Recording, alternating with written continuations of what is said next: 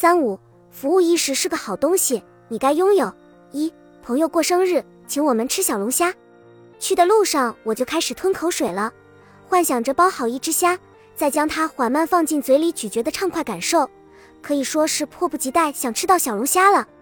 而美食区一到晚上就拥挤得很，我好不容易找到一处空位，准备停车，店里的服务员便疾步走过来，站在一旁，拔高声音说道：“这里不要停，不要停哦。”我探出头说：“我们是来吃小龙虾的。”他瞬间咧嘴。一边打着手势，一边笑着道：“来来来，还远得很，继续道。”我走进店里，站了几分钟，才等到一桌堆满虾壳的空位。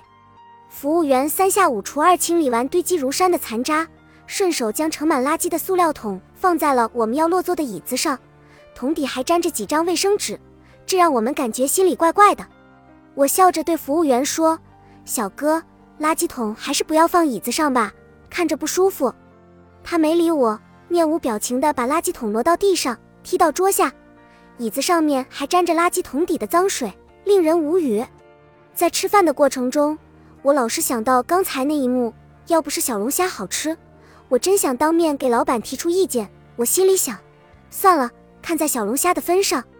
二，读者平平和我说，他最近遇到一件气人的事。他在校门口吃咖喱炸鸡套餐，点菜的时候。老板就一副趾高气扬的态度，让他快点。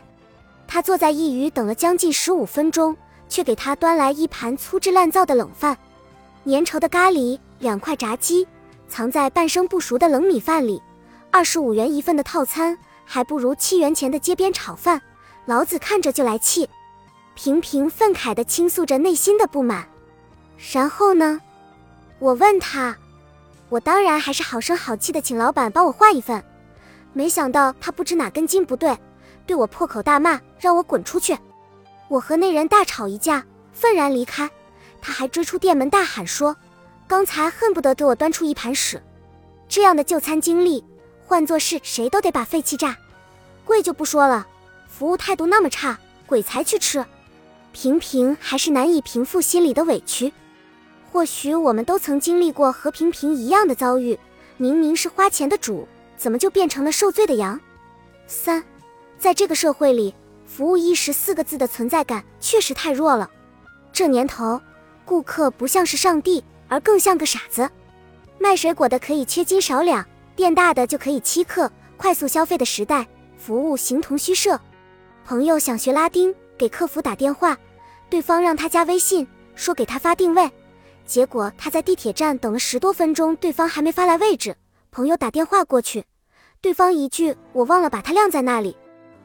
我去食堂吃饭，两个工作人员并非故意，却当着我的面讨论说非常恶心，里面装过屎，吓得我赶紧放下筷子。服务是一种很细化、很微妙的东西，你得脑袋里有服务别人的意识，才会在行动上体现出来。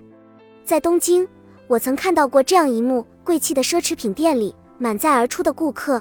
提着心满意足的商品，昂着头走出商店，几个销售员赶忙跑出去，九十度弯腰送他们离开。第一次看见这样的服务时，我挺惊讶的。